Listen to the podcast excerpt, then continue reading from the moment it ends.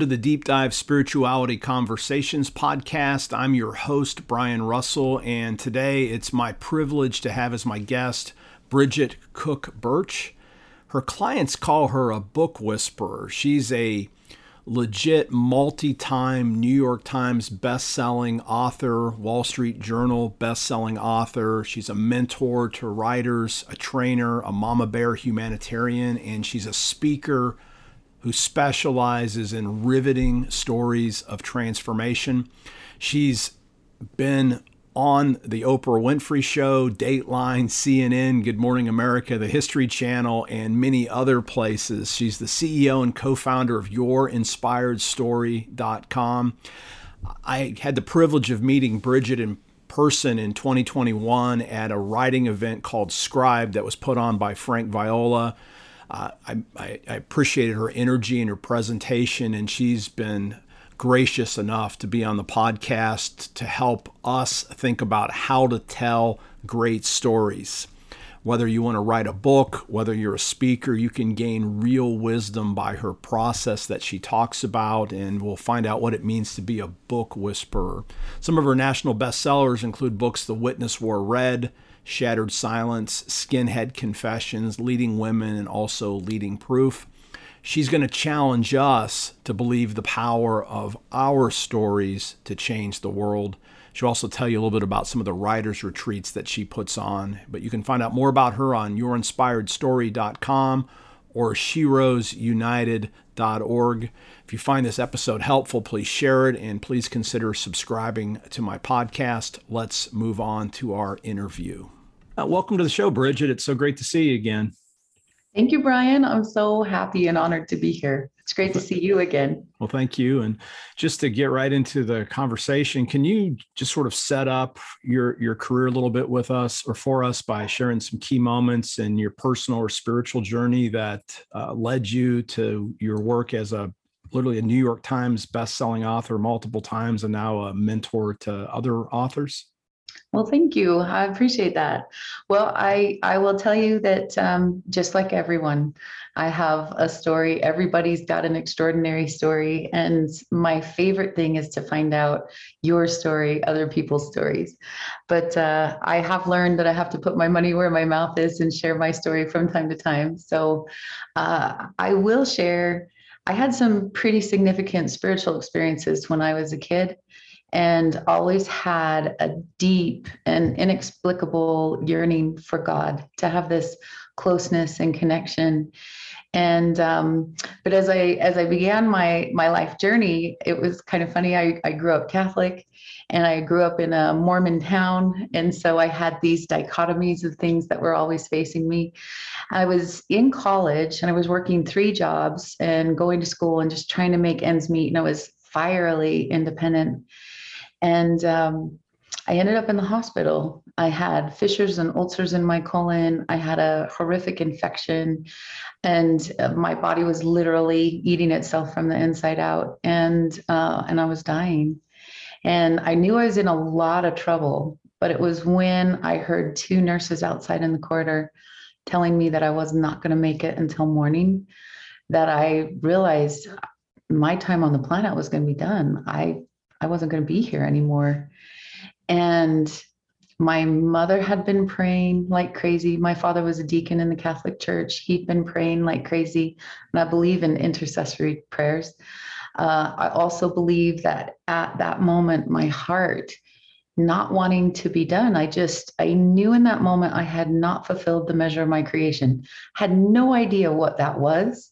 I just knew I hadn't done it. And I was very, very sad. Um, and then I had a miraculous um, appearance in my hospital room where unconditional love was just so apparent. Like every cell in my body was vibrating with his unconditional love. And um, I was given information that one of the antibiotics they were giving me was killing me. I was allergic to it, but had never had it before, so nobody knew. And I was told I was being given a second chance at life, this second chance to fulfill the measure of my creation and wow. knocked my socks off. Yeah, just totally changed my world. And especially, it told the story that I was telling me about myself. And so I went off, um, was able to get out of the hospital within 24 hours on my own power uh, because of the information that I was given about that antibiotic. But it was being able to look into the mirror and see love there for the first time in my life. And then to be able to go out amongst humanity. And no matter where I looked, I saw love in every person's eyes. And it completely changed the way I saw humanity. So uh, got to work with some gang kids in Denver, some high risk gang youth. And, you know, these were the kids that lived life in a box because mom and dad, grandma and grandpa, aunt and uncle, everybody's a gang member. And I saw what would happen when someone loved them enough to show them a different way and their perspectives would expand. And when they could see even just an inkling outside of that box where uh, a promise, a promise of, of hope, a promise of something greater within them, then some of them would take it. And that's when I fell in love with the human soul and writing stories of transformation. So I love love stories. I love happy ending stories. I love um, all kinds of stories, but my favorite stories ended up being transformational stories. So people living literally in the depths of hell, but then coming out on the other side of their character arc, being great servants, great contributions to the world, great and incredible leaders on the planet. So those are my favorite stories. Wow, that that that is so much uh, to to unpack there. I almost could just uh, follow back up on that, but I, you know, I love what you said about that that moment of unconditional love. Because I mean, I haven't really to talk about my podcast yet, but I literally just got zapped with that, and I think I've had it before, but just like two weeks ago, and it just literally changed my whole perspective. I could see it on your face, and what a gift that you got when you were young, and you've been able to bring that to your mission your whole life. And you know, you now, I love the title you have. You're a book whisperer, you know, and I, I'm, I'm going to guess some of our listeners have heard of like a horse whisperer or a dog whisperer, but what's a book whisperer, and how does that link back to to what you just shared about stories of transformation?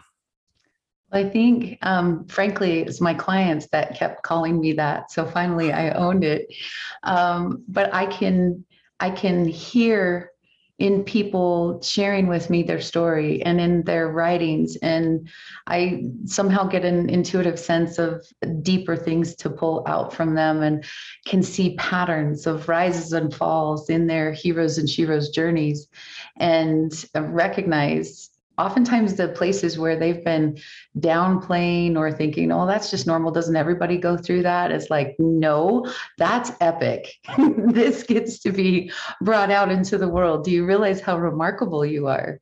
And so that I think is the gift that came from there is recognizing um, that you know, a lot of times, Brian, when we write a book, especially if we're a, a minister or a leader or or pastor or um, someone who has a tribe we we often kind of want to showcase this life that just kind of goes along. And then all of a sudden there's this there's my climax. There's there's this this great thing that you need to see. And what oftentimes leaders don't understand is that it's the rises and falls that we all can identify with no matter who we are, that we can, um, you know, the circumstances are different, but the emotions are the same. And it, when we're leaders and we let our walls down and we show rises and true falls and even dark night of the soul, and then a real rise from that, then all of a sudden you have readers that want to get behind you. You're creating more than just a story, it's your movement. They see why you're so passionate about what you're passionate about. And so that's that's what has come from this is just this ability to see you know where people are not playing epic in their life and they're not writing juicy as i know you love that term where they're not exposing all the beautiful messy and delicious nuances of being human and what it's all about if that makes sense it does make sense, and I think we're going to get a little bit into that, a little more into the weeds in that in just a, a minute. It's so it's it's so compelling. But I'm just curious: Do you have like a have you found a question that you ask a writer that just sort of breaks them out of the like you said, you just have this kind of I wouldn't say a boring story, but they're like when you sense they're holding back. Do you have a question you ask? Do you just sit and stare at them? I mean, I mean, I don't want to take your secret sauce, but do you have like a kind of a almost a, a like a, a, question that you just found tends to be to really open a person up or at least crack them a little bit to, to get at what you sense is really within them? Yeah, there's a couple things. One is, you know, when people have been on this journey, they they generally have learned so much that they come back with what we call the elixir of life, and it's their secret sauce. And so I'll ask them, you know, what is your secret sauce? What is it that makes you unique and different? And why do you want to use this to help other people?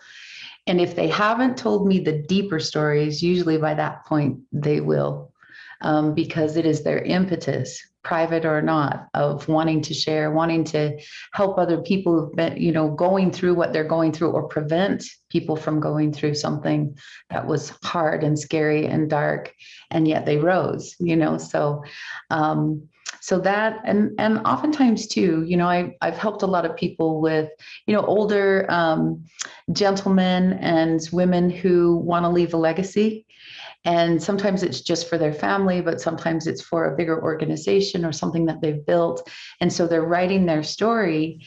And, um, you know, have a lot of them that want to just write down mostly the accolades and why they received it and, and what that that was. The only thing is, is that ends up oftentimes being this dusty tome that doesn't ever get read. It just sits on the shelf. And so the question I say is, you know, do you want your grandson to look at you and go, wow, you know, grandpa, grandma did all these things. I can never be like them. Or do you want them to see where you fell and then you rose, and where you fell again and where you rose, and where you finally came to know yourself and your strength and, and who you are? And so I often ask, what are the three greatest obstacles you have ever overcome? And how did you overcome them?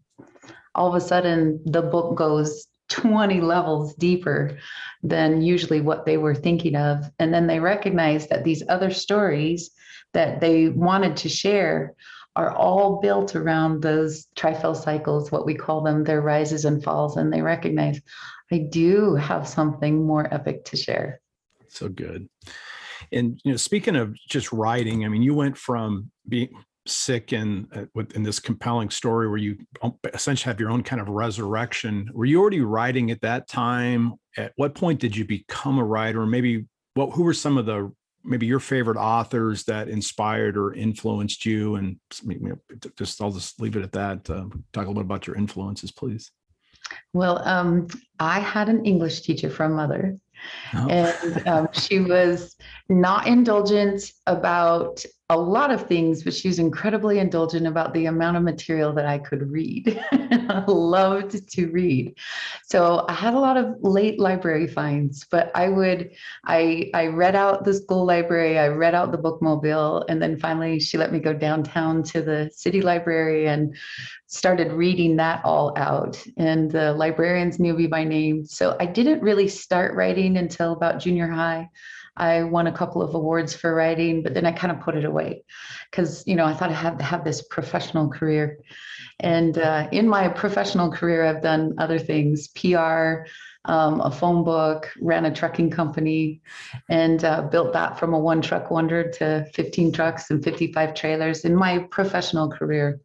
But my passion has always been in writing. And uh, I had, um, lots of influences but it's interesting that you know in third grade i was reading things that people were supposed to be reading in high school um, but they they affected me deeply. So you know i loved adventure stories and fiction and love stories. I also loved christian stories about communist countries you know and yeah. and what they had to go through.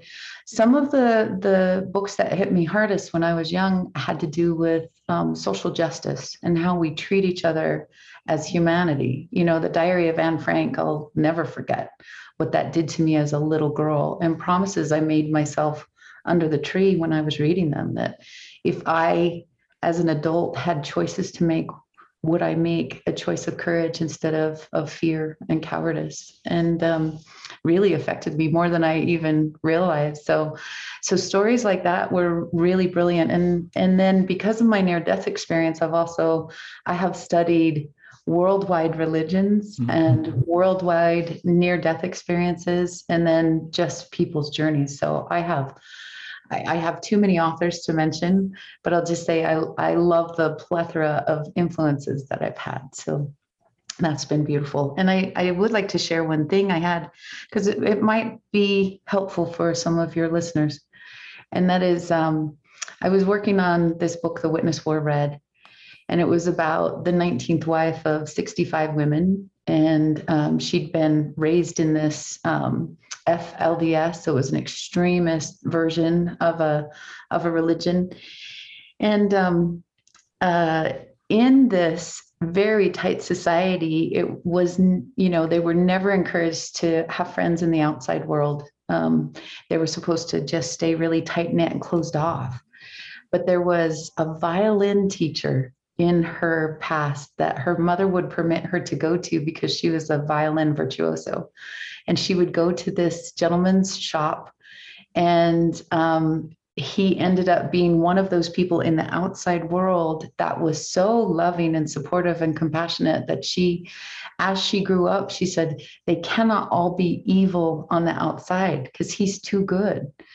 Well i had the opportunity to interview him when we were working on our book together and rebecca went outside to make a phone call and peter pryor the violin maker he was shaving this beautiful back of a violin and smoothing and sanding.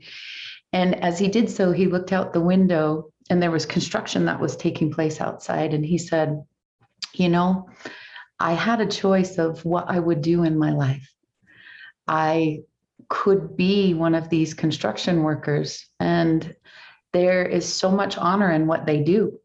I'm grateful for them every day as I come to my shop that there are beautiful roads here that, you know, our our society takes care of each other in this way. He said, but I had a choice to make. Would I be a construction worker or would I be a violin maker? And he said, I made my choice and I've been creating beautiful music ever since. And what he did not know at the time was that I was running a business as a trucking company owner and a partner. And um, and uh, I was debating, you know, because here I was writing this book and loving every minute of it. And my books have been on Oprah and Dr. Phil and some of these other things. But, you know, was I going to be a trucking company owner or was I going to be a writer? And in that moment, I chose that I was going to live my passion. And it was not long after that that I left my trucking company, started my Your Inspired Story, and I have not regretted a day of it ever since.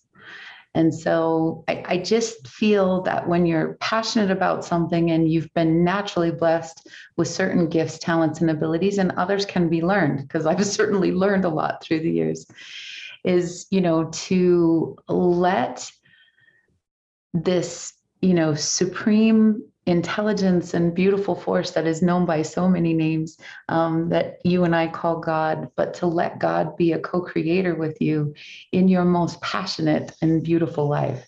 And don't discount your own story. Uh, that that's so powerful, and it's it's just so interesting because I know that you use like the hero's journey stuff when you're teaching writing, and there in, in your own words, you had that threshold moment when you you have a, a guide that tells you his story, and then you cross that uh, your own Rubicon, so to speak, and uh, make that decisive move. So is is what you just described. That that's what's that's what's epic writing is, right? You grab a hold of that and uh, live into it. Could could is is could you want to say any more about like this hero's journey or how that's a model or what makes a story epic? Yeah, there's a famous quote in writing that says either write something worth reading or live something worth writing. Oh, wow. And I love that. And I tell my clients all the time, you know, live juicy so you can write juicy. and it's hard, especially the last few years with COVID. Like I have spent so much time behind this desk and and yet you know i'm um, excited to do some humanitarian work in 2023 i'm going to italy to teach and ireland in 2022 regardless of of what we're facing just you know making those choices. But i'm um, uh, learning how in my own life to choose epic instead of um, plain small. And and you know it's it's always the relationships it is always the relationships where the juiciest stories come from. Because in relationships, new people, new adventures, new terrain, new conversations, we learn more about ourselves than we do sitting at home behind a desk you know getting our work done we still got to get our work done so there's a there's a balance you know live and write you know be the best father mother grandmother grandfather friend husband wife you know, servant as you can be and right. And there's a challenge in there, but it's a beautiful challenge. That's so good. And, and that may just be the answer to the question I wanted to follow up with, which which is how does a writer herself or himself have to change to really write that way? And I, I don't know if that was the answer to that, or you would even say a little bit more. Because you, you you find when you're working with somebody that you can see the great book I mean, they need to make that shift to this juicy epic style. Like, so what ways have you seen that a person needs to change? And maybe that's even part of your own story. Yeah, I, I think because um, I've I've usually been the one behind the camera, behind the computer, behind the pen, and uh, uh, it's only been in the last few years that I think I've taken my own story seriously. Um, I had an author who was giving me a thank you gift, and it turned out to be a DNA kit. Oh. And she oh. said, I don't think your own story is going to be done until you do this because she knew that I'd been adopted at six months and that I had kind of just put that on the shelf, you know, because I, I really honor my parents who raised me. They were incredible, beautiful, compassionate, educated, loving people. They weren't perfect, but they were very, very perfect for me. And and I just oh anyway, so the thought of finding where I came from felt almost like treachery. You know, it mm-hmm. felt disloyal to them. And uh and that DNA test sat on my desk for months. and uh, I, you know, in a story that I've been working on with a co-author, uh, I went back to Burlington, Vermont, and I stood on the doorstep of a killer. We didn't know if if he was um, uh, mentally ill or if he was on drugs or both we just knew that he was a killer. And um, I stood on his doorstep, had a getaway car behind and a and a you know a guard beside me. But I ended up interviewing him for seven and a half hours, and I was not nearly as terrified to meet him and interview him as I was to spit into this DNA kit and send it off.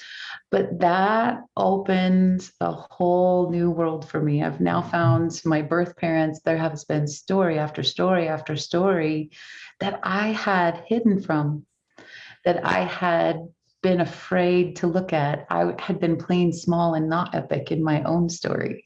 So now I share that as I'm teaching, and um, everybody say, "When are you gonna? When are you gonna write that one?"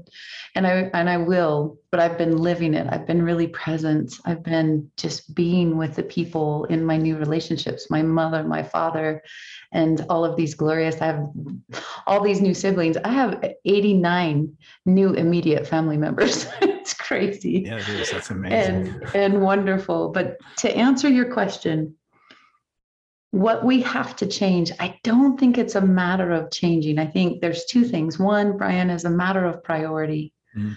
Um, usually, when someone wants to write a book, it's it's keeping them up at night you know they have ideas they're seeing other people's pain they know they have a solution or solutions they know that um, what they've been through can really serve someone else and they hear it from other people. They just don't know how to put it down and so it's it's really making sure you get the right resources and you know talk to people who have written books talk to book coaches you know talk to someone about your story and what it can offer to the world.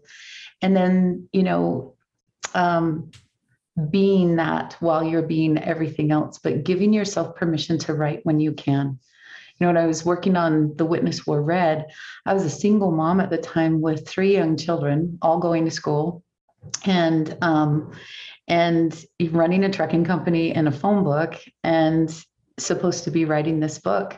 But it was one of those social change, um, enlightenment, enlightenment books that to me needed um, to help change a culture and to educate a nation and the world. And it's done that. It's it's has helped to dismantle uh, an organized crime unit in the name of God because of her courage. Rebecca Mussers. And so I knew it got to be written. And what it took was a little element of sacrifice for a while. So I would get up at 4:30 in the morning. She and I would meet together. We would pray, and our children would still be asleep and I would interview her and we would write and we would finagle and we would do what needed to be done. And our kids would wake up and we would send them off to school and we'd go do what we needed to do for the day. So luckily I don't have to do that every day anymore. but there are times, you know, where where we might sacrifice a little bit of something. But um, one thing I'd love to share, Brian, is there's a difference between sacrifice and making sacred. And what we did for that time was we made it sacred. And it did not feel like a sacrifice. Like sometimes I was overtired, you know, and I have a picture that I still had my Christmas tree up on Valentine's Day because some of the things that didn't get done, but yeah. the things that were so important did get done. And I think your listeners know what that means, you know? No, that was powerful, and, and, thanks for sharing that really personal story about yourself too. Because that, I mean, that that's uh, that's um, that this, I mean, that, that's yeah. Just thank you for for that gift to all to all of us. And uh, you know, one of my favorite prayers. Again, we this is about you, not about about me, but I, one of the favorite prayers I like to use is, um, "Oh God, help me believe the truth about myself, no matter how beautiful it is," and just sit with that and see what comes out to see what uh, you know what is there to share and what's the thing that i'm afraid of that might come up that uh, is actually beautiful and you just shine it up a little bit so just thank you for sharing that and i love that, this that is a gorgeous prayer Thank you for that. Thank you for sharing that. Oh, you're welcome. It comes from a spiritual named Macrina Wiederkehr. So, but uh, I heard it uh, that, but so I will give her credit for that. But it's super powerful to, and uh, for well, you sensed it, right? It's almost like a trick prayer, actually. It is a trick prayer. but I love this the sacrifice versus making sacred. That's so a beautiful way to talk about that. And I think it's going to help everybody listening. Now, now here's a question that obviously you could do your your whole workshop probably is about this, but maybe you can just tease this out just a little bit. And I totally get that it's an, an unfair question. It's kind of like asking me, "Hey, Brian, what's the Bible about?" or whatever. but but so but like what what's what's your general advice? You, you work with authors, I'm sure, at a spectrum, um, like first time authors, and then maybe for a more seasoned writer. Do you, is there some things in common? Is there specifics that you get at? Can you just spend just a couple minutes giving some general advice um, on writing? Yeah, um, you know, fiction and nonfiction are different, and I know you have both um, listeners, but probably more nonfiction. So I'll speak to that. Um, although I'll say to fiction, yeah, have fun, be curious, play with your writing, enjoy that. You know, and same thing with with nonfiction. With nonfiction, um, one of the things that I have found over and over and over again with both seasoned authors and also um, brand new beginners is that you know oftentimes we'll write our recollections and because they we remember them they have significant meaning to us. They they have woven their threads through our tapestry. Um, but we don't always see it as a whole and so, uh, something that is just so significantly powerful is to have a timeline, to give yourself permission. And it's really tough for writers that are like, I got deadlines, I got to get this out, I got to have the book done.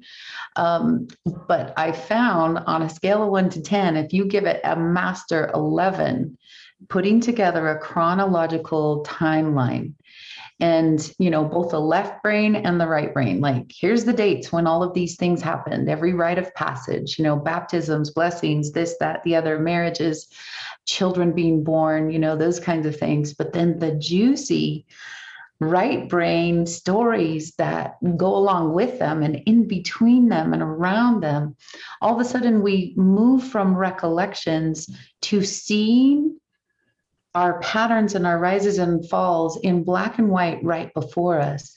And a lot of the things that we didn't want to look at or that were scary to us, we're seeing now. And I get emotional about this, but then we also see our strengths, our perseverance, our ability to overcome, you know, the many times spiritually or mentally or physically that we've been down and out and you know through help through our own tenacity through whatever it might be in our own individual stories where we were able to overcome and renew and renaissance and and rethink and and um, you know a new iteration of ourselves. But to give ourselves credit for all of those and i've even had i have this one woman martina and she just glows pink when I talk about her, but she's in her 70s and she did this after working on her autobiography. And she said, I like me better now. I understand me better now. Because it wasn't just these different groups of stories, it was how it was all this beautiful tapestry of her life that was woven together. When she reacted, when she made a decision about herself, when she went in one direction or another and and all of a sudden you know just full of love for herself and her journey and more for other people too because of recognizing you know the miraculous. I love that. That that's that that's just that's fantastic advice.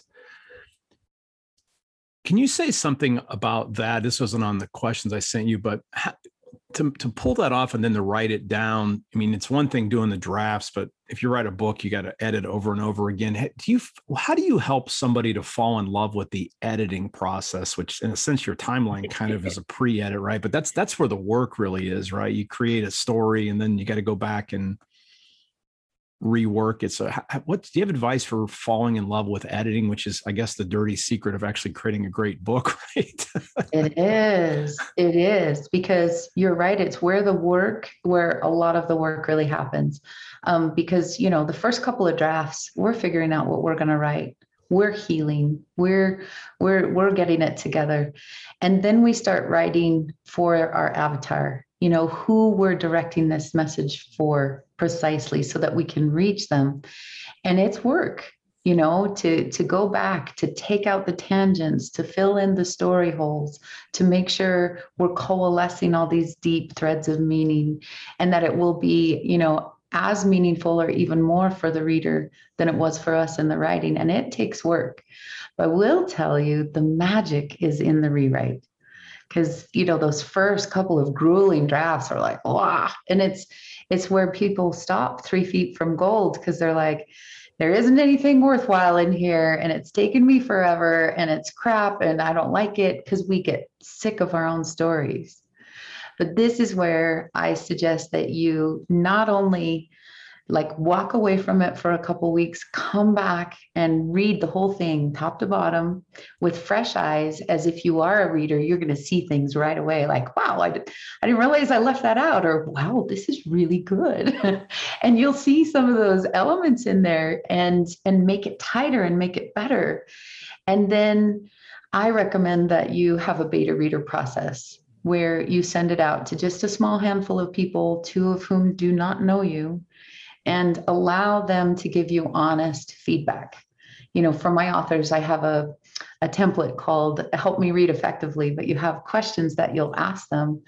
And then you get this feedback back. And what's hard is, you know, sometimes someone will read the feedback and they're like, crap, I've got to change my whole book you know but you never change the book based on one off one right um, reader's feedback Instead, you look at the pattern of what are the five people telling me? Is there times two or more said this is boring, or I had to put the book down, I had to go take the dog out, I had to, and it took me a while to get back to it, you know? Um, or are there places where they said, this is where I found myself in your story? Thank you so much. And you're like, okay, I'm going to keep this. I'm going to, I'm going to make this pace faster here. I'm going to, you know, make this principle stronger, just depending on what kind of book you're writing but um, feedback from a good five people that are not you know, yes men or yes women saying, Brian, yeah, the whole thing is great. Thanks for letting me read it, but didn't give you any feedback. You don't want that. You want someone that's going to give you real, true, honest feedback of what what they got out of it. And then uh, go going back in and making that can be difficult and so rewarding because you've done the hard work before you go to publishing there's a lot of people who've written and they didn't get any input on their books whatsoever and then they went to publish and then they get these reviews and they're like I totally missed the mark. Writing took me forever. This sucks. I'm not getting the reviews that I want, you know, and it, it that can be really painful. Very few people have the ability to just, you know, download a book of great um, wonders and get it straight out without other input. It's good for us to get feedback. And so, you know, then doing that last rewrite, and I tell everyone, please get an editor because we have so many options for publishing these days. But there are things that even the professionals, when it's our own work, we don't see. And so I always have my own work edited, and I learned some great lessons um, going on Oprah. so, um, but I always have someone else edit my work, and I, it, whatever you're doing, if but if you're self or indie publishing, please, please be sure to have an editor look at your work before it goes to print. That's uh, that's so good. And can you just say a couple things? Is writer writer's block a real thing? And what are some easy tricks to, if there's a trick to get yourself just to sit down and write? Yeah, writer's block is a real thing. It plagues a lot of people. It plagues nearly every good and great writer I know too. Um, it, it doesn't matter how far along you are, but what matters is getting your butt in the seat and sitting, you know, and just continuing with the process. Uh, when when you train your brain, you know, some of the things I do is, you know, I like to get some green tea. I like to sometimes write a candle. I have a playlist of music. I put myself in a, a certain way and then I just get to it. That's telling my body and my brain it is time for us to write and we're we're going to do this master brain work you know um, one thing that a lot of people really do struggle with is that their left brain especially if you're analytical a numbers kind of person chronological very logical in nature your left brain probably overpowers your right brain mm-hmm. so um, that editor can sometimes get in there, even your first sentence, your first paragraph. And then you were like, gosh, I sat down to write this juicy, wonderful story and I can't even get it out. So I recommend that you tell your left brain, hey, I've got a job for you to do, but after I write this story, I'm going to let you go back and edit it. But for right now, I'm not going to care if it's grammatically correct. I'm not going to care if everything is spelling and punctuated correctly. We're just going to go to town writing this beautiful story or this heart wrenching story or whatever it might be. And then I'll let you go back and edit it. And so the left brain will be quiet for a little while because it knows you haven't forgotten it. And it knows it's going to be safe because you're going to let it edit. And then you use your right brain and you just get it all out. And then your left brain becomes your best friend because as an editor, it will help you make sure that you make sense of this beautiful, more emotional, flowery piece of writing that has the tenderness or the um, the beauty or the illustration to touch another person's soul, but you're also taking them somewhere. So, uh, usually, writer's block has to do with just being blocked in one or the other of those categories. So, giving yourself permission is important.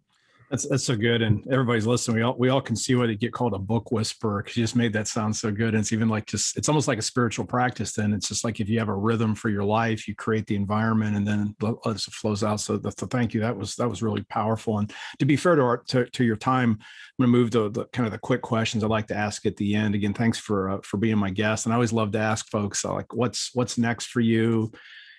Is there a book that you're actually afraid to write that you're trying to get to come out now? well, I'm, I'll tell you, I've got a beautiful book of, of international significance called Divine Turbulence. Wow. And it's about a gentleman whose um, parents were murdered uh, on a US Army base in, um, in Germany. Uh, murder suicide and he went from the frying pan into the fire into a, a den of abuse and he had to decide at one point if he would be a bitter man or a better man because of it he ended up um, becoming an artist and a sculptor. And he sculpted the monument called the Statue of Responsibility, which was Viktor Frankl's dream that the United States would have a Statue of Liberty on the East Coast and a Statue of Responsibility on the West Coast. And Gary Lee Price has become the sculptor for the Statue of Responsibility. And so his book is going to be out this year and um, in 2022, and I am I uh, could not be more thrilled. And the story that I am most afraid to write is my own story.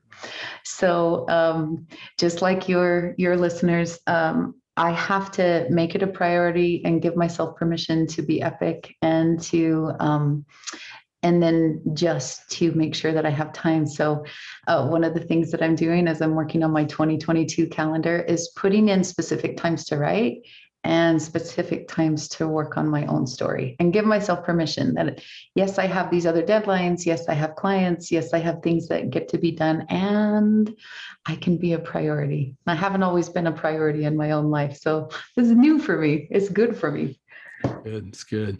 Do you have um, like daily rhythms or spiritual practices that allow you to be who you are and to really continue to hone i mean that wonderful experience that you had and on literally on your deathbed that made you feel loved? Do you how do you keep centered on that? Do you have practices that you do?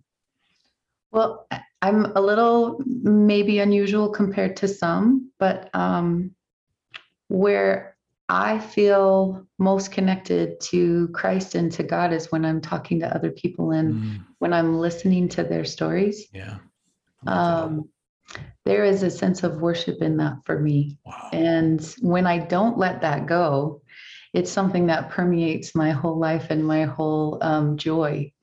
And so that is a form of worship for me. And um, I love to go out in nature. I have lots of different spiritual, you know, writings, biblical and um, reflective, meditative, that I enjoy little bits at a time, and then I love to ponder them in nature whenever possible.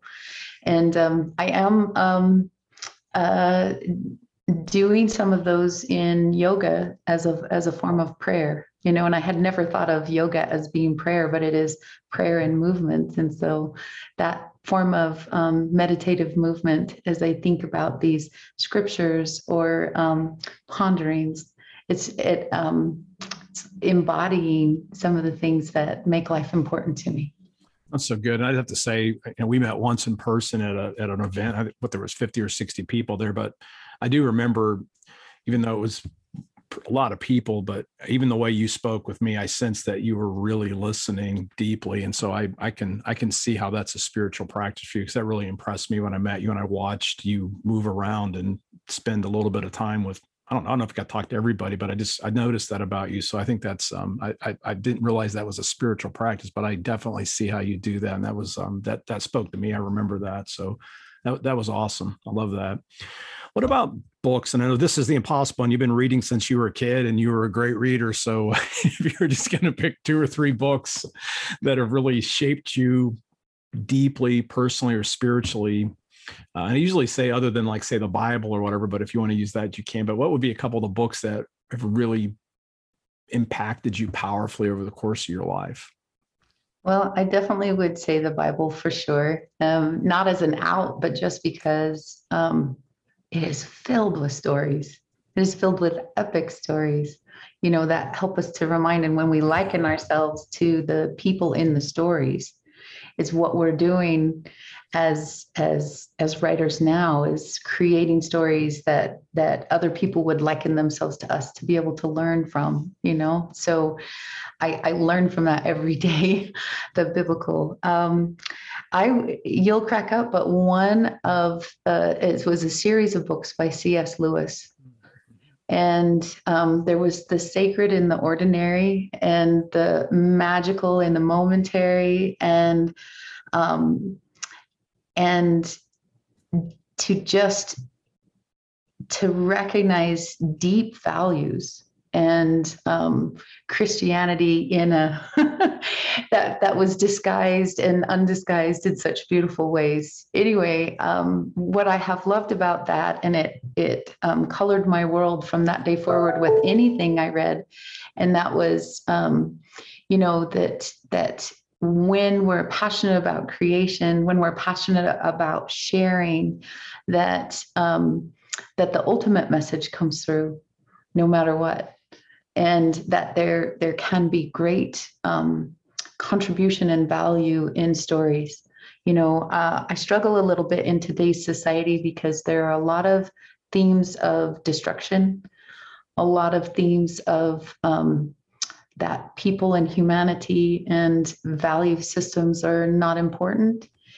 And um, and I worry sometimes for you know uh, people growing up and being educated by those particular things because I just think about um, not in a judgmental way, but just in kind of a, a, a, sad and a longing way that they could also learn from, you know, deeper stories of transformation and of hope and of healing and um, connection and community. So uh, these are the stories that I find today when I find them that I just love them. You know, stories of overcoming, um, stories of spiritual connection, stories of transformation. So there are a lot, and it would be it. It's hard for me to mention, but maybe I could send you a list. um, I, but I, yeah, there's there's a lot. There's been um, a few beautiful ones lately on forgiveness, themes of forgiveness that have been really um, Christian forgiveness, forgiveness across the board. Um, there's a, a woman that wrote a book called um, How to Forgive What You Can't Forget. And um, that was from a christian perspective and i felt that that was so valuable for so many people. And uh, um, oh i've just read so many good ones. A really great memoir of overcoming is called um, educated by tara westover and that's been a very very good one. It, it reminds me a little bit of the Witness Wore Red just because of the the difficulties faced in childhood and teenage years and the upbringing and the overcoming of beliefs to the point of breaking out and absolutely choosing to um, to have a spiritual independence and a, a, religious independence and a loving independence and a, a brilliant mind especially for a young woman. It's pretty cool yeah, I think I saw her get interviewed on Oprah last year or so about that book. I do remember um, listening to her interview, so I, I, know exactly what you're talking about. It's a great, that's a great book, and that is the impossible question if you keep reading all the time. Because it's like it's like, what's my favorite book today or whatever. So it's that's so good. Well, last yeah. question. Uh, I'm if if folks want to reach out to you, um, you know, obviously I'm going to list all the books that you've written and these books you're recommended. But if they want to find out more about your work, your role as a book whisperer, the writing retreats you do, and get in contact with you, what would be the the easiest way to find you, Bridget? The easiest way is on our website, and it's yourinspiredstory.com. So just yourinspiredstory.com. It lists our events, ways to contact me. Um, you can find me on Facebook and Instagram as well. Uh, but yourinspiredstory.com would be the smartest way. And I would love to hear from you and uh, get a chance to get to know you and your epic stories. Well, uh, Bridget, this has been really helpful for me personally in, in ways that I may tell you if I have a second after we're done. But uh, I, I, know those my the folks that I work with that listen to the podcast and other pastors and just people I haven't even met yet that are listening. This was awesome. So grateful for the way that God has used you and that you've again s- sort of surrendered into this uh, this calling that you have out of joy and that how you really serve others and you've captured. You're you make you're you've got that ability of what the great teacher is uh, that you're you're consciously competent. So you you know what to be how what greatness looks like and you're actually able to explain it so somebody can follow along with you instead of just being blown away by you know how good of a writer you are. So thank you for just sharing us some morsels today. That was a real wonderful conversation thank you brian i've appreciated it and and i will say the world is hungry for leadership right now, mm-hmm. hungry for conscious, loving, compassionate, um, you know, inclusive leadership. So I'm delighted with the work you're doing. I just think it's wonderful. And and for you and the people that you work with, thank you for being the leaders you are. And thank you, everyone, for listening all the way to the end of this week's episode of the Deep Dive Spirituality Conversations podcast. Until next time, live by faith, be known by love, and be voices of hope in the world.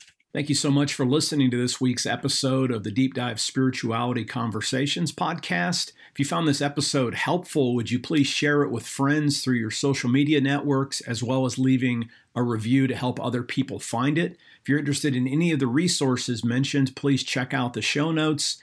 And let me again remind you if you're interested in contemplative practices, my latest book, Centering Prayer Sitting Quietly in God's Presence Can Change Your Life, is now available in paperback or on Kindle, recommend ordering it off of Amazon. If you want to do a large order, I would reach out directly to Paraclete Press. Ask for Sister Estelle, and you can get some deep discounts if you're interested in buying, say, any quantity over of at least three or more copies. You can get good discounts directly from Paraclete. Thank you so much for the privilege of serving you, and we'll see you next time.